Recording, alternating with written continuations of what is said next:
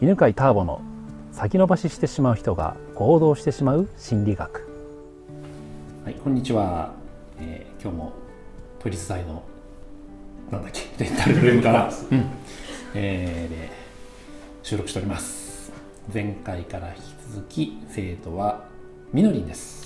よろしくお願いします。みのりはあれですね、えーと、企業を相手に、うんと、研修の、はい、えー、講師をされていると。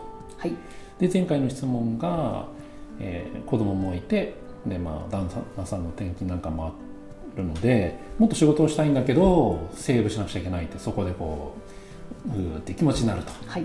うね、はい、話があって、はい、で俺がしたのがと人生という長いスパンで何が大切かっていうのを考えて決めたらいいんじゃないですかって話をしたんですよね。はい、うん、でそれを聞いてじゃさっき言ったやつもう一回言ってくれる？はい。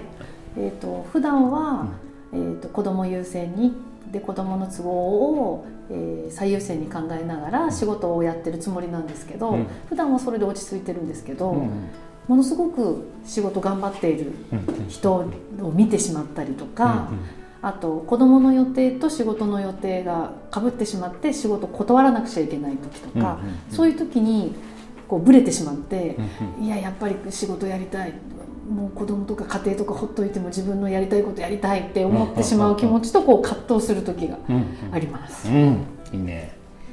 でじゃあそういう時あるよね。わかる。でちょっとその時にあそんなこと思っちゃいけないって思う自分もいます、そっかそっか、うん、じゃあそういう時にじゃあ俺がどういうふうにしてるかをね話しますね。はい。あのそうそう。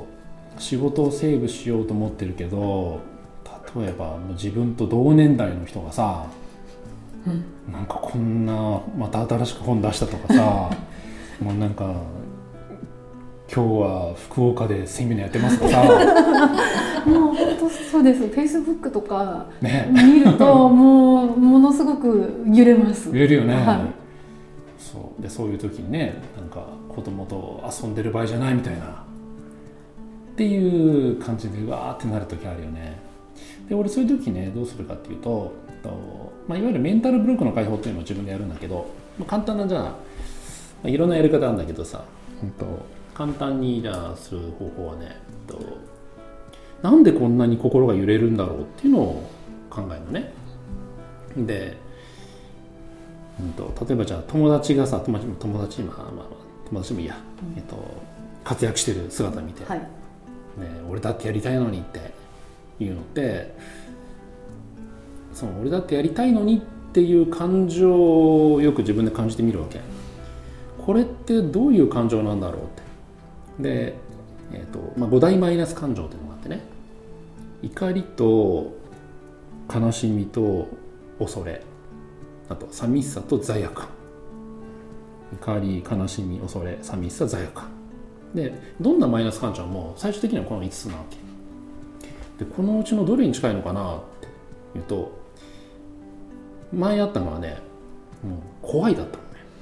うん。なんかイライラしてるんだけどイライラしてるのはもうなんか子供優先しなくちゃいけないことに対してイライラしてるんだけどその奥にはなんかなんか怖いぞって焦る焦って怖い気持ちがあったわけ、で何をが怖いの？って自分に問いかけるとね出てきたのがだって俺取り残されちゃうじゃん出てきたの。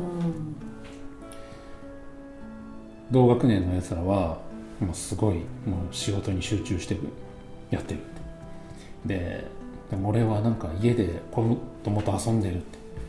どんどん彼らの方が上に行ってしまって自分はずっとなんか同じとこでとどまってる感じがするって。っていう気持ちが分かるんだよね。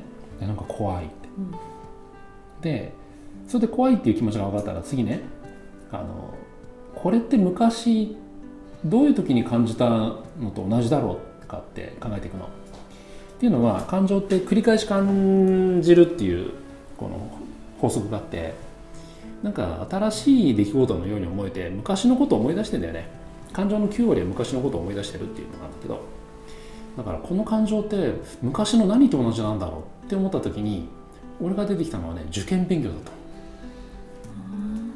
受験勉強ってさほんとさ勉強しながらもさみんなも勉強してんだろうなってなるし、ありますね、うん、特になんか休んでるとさ、うん。休むって決めたはずなのにさあでもこの間にみんなが勉強してたり問題集やってんだろうなと思うともうこのなんか休んでる場合じゃないみたいな、あれと同じだったんだよね。だから置いてけぼりになって、うん。で最終的にはみんなは合格して自分は不合格になる、うんその感情とつながってたの。うん。でそこが分かったらじゃあそれと同じだと思ってるの今はね。でそれって本当ってうん。いう自分に疑いをかけるのその考え方に対して。自分にじゃなくて自分の考え方にね。で出てきたのね。あ同じじゃないなと思ったの。受験の時は確かに何月何日にくらいに何月に試験があって、うん。そこまでに合格してるかどうか。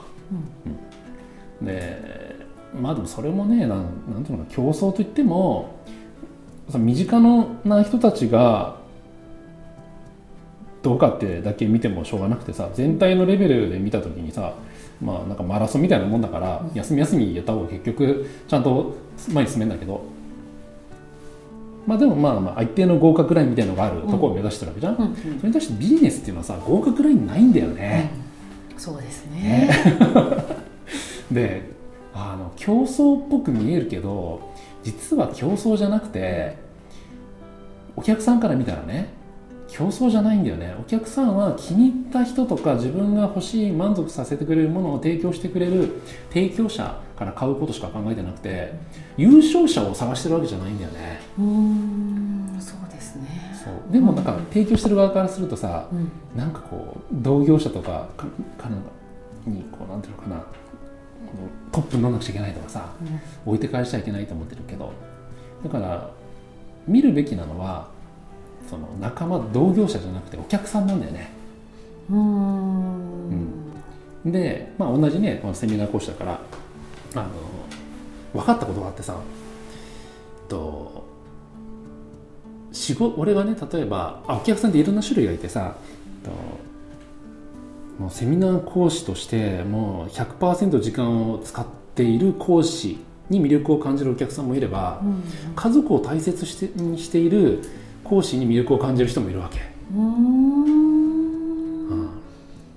で俺はあの家族とを大切にしてるんですってしたらなんか意外に受けが良くて私もそういう生き方がしたいんですっていう人がこう来るようになったわけ。うんなるほどそうそう。だからそれを逆に売りにしたらいいんだよね。うーん。っていう考え方もあって、うん。うん。うん、だからそのどビジネスする時ってどうしてもなんかこうどの業種でもそうだけどさ同業を見ちゃうけどはい。大事見た方がいいのはお客さんで。うん。うん。でどんなことでもブランドになるんだよね。ブランドのさ本質っていうのはさなんか一番であるっていうことだけじゃなくて、うん他の人とは違う特徴がブランドになるじゃん、はい。うん、例えばさあの中卒の経営者ってさすげえブランドになるんだよね、うん。まあ、大卒の方が多いじゃん今みんなさ、うんうんうん。その中でさ「いや中卒なんだよね」みたいな、うん、なんかましてもっとなんか中学中退になったとか？中退にならないかあれは。なならない。ならない。そうならないんだ、うん、とかだったらなんか逆にさ「おおうん。この人ちょっと」ってなるじゃん。興味引きますよね。ねえ。うん。そうだからそっちを生かしたらいいんじゃないかなと思う。なるほど。まあ考え方があるんですけど聞いてどうでしたか？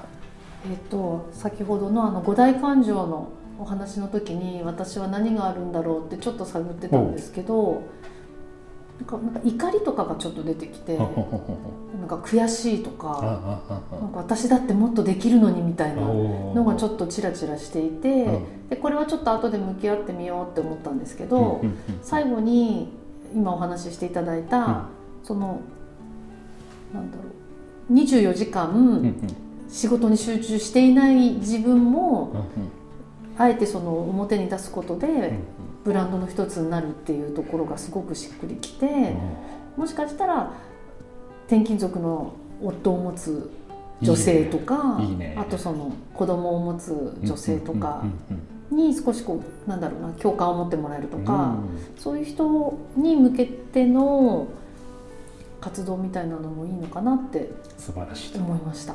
いいね。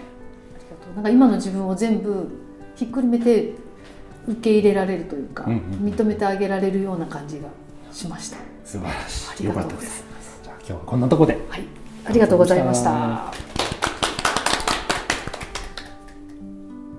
この番組は犬飼ターボ、ナビゲーター竹岡由伸でお送りしました。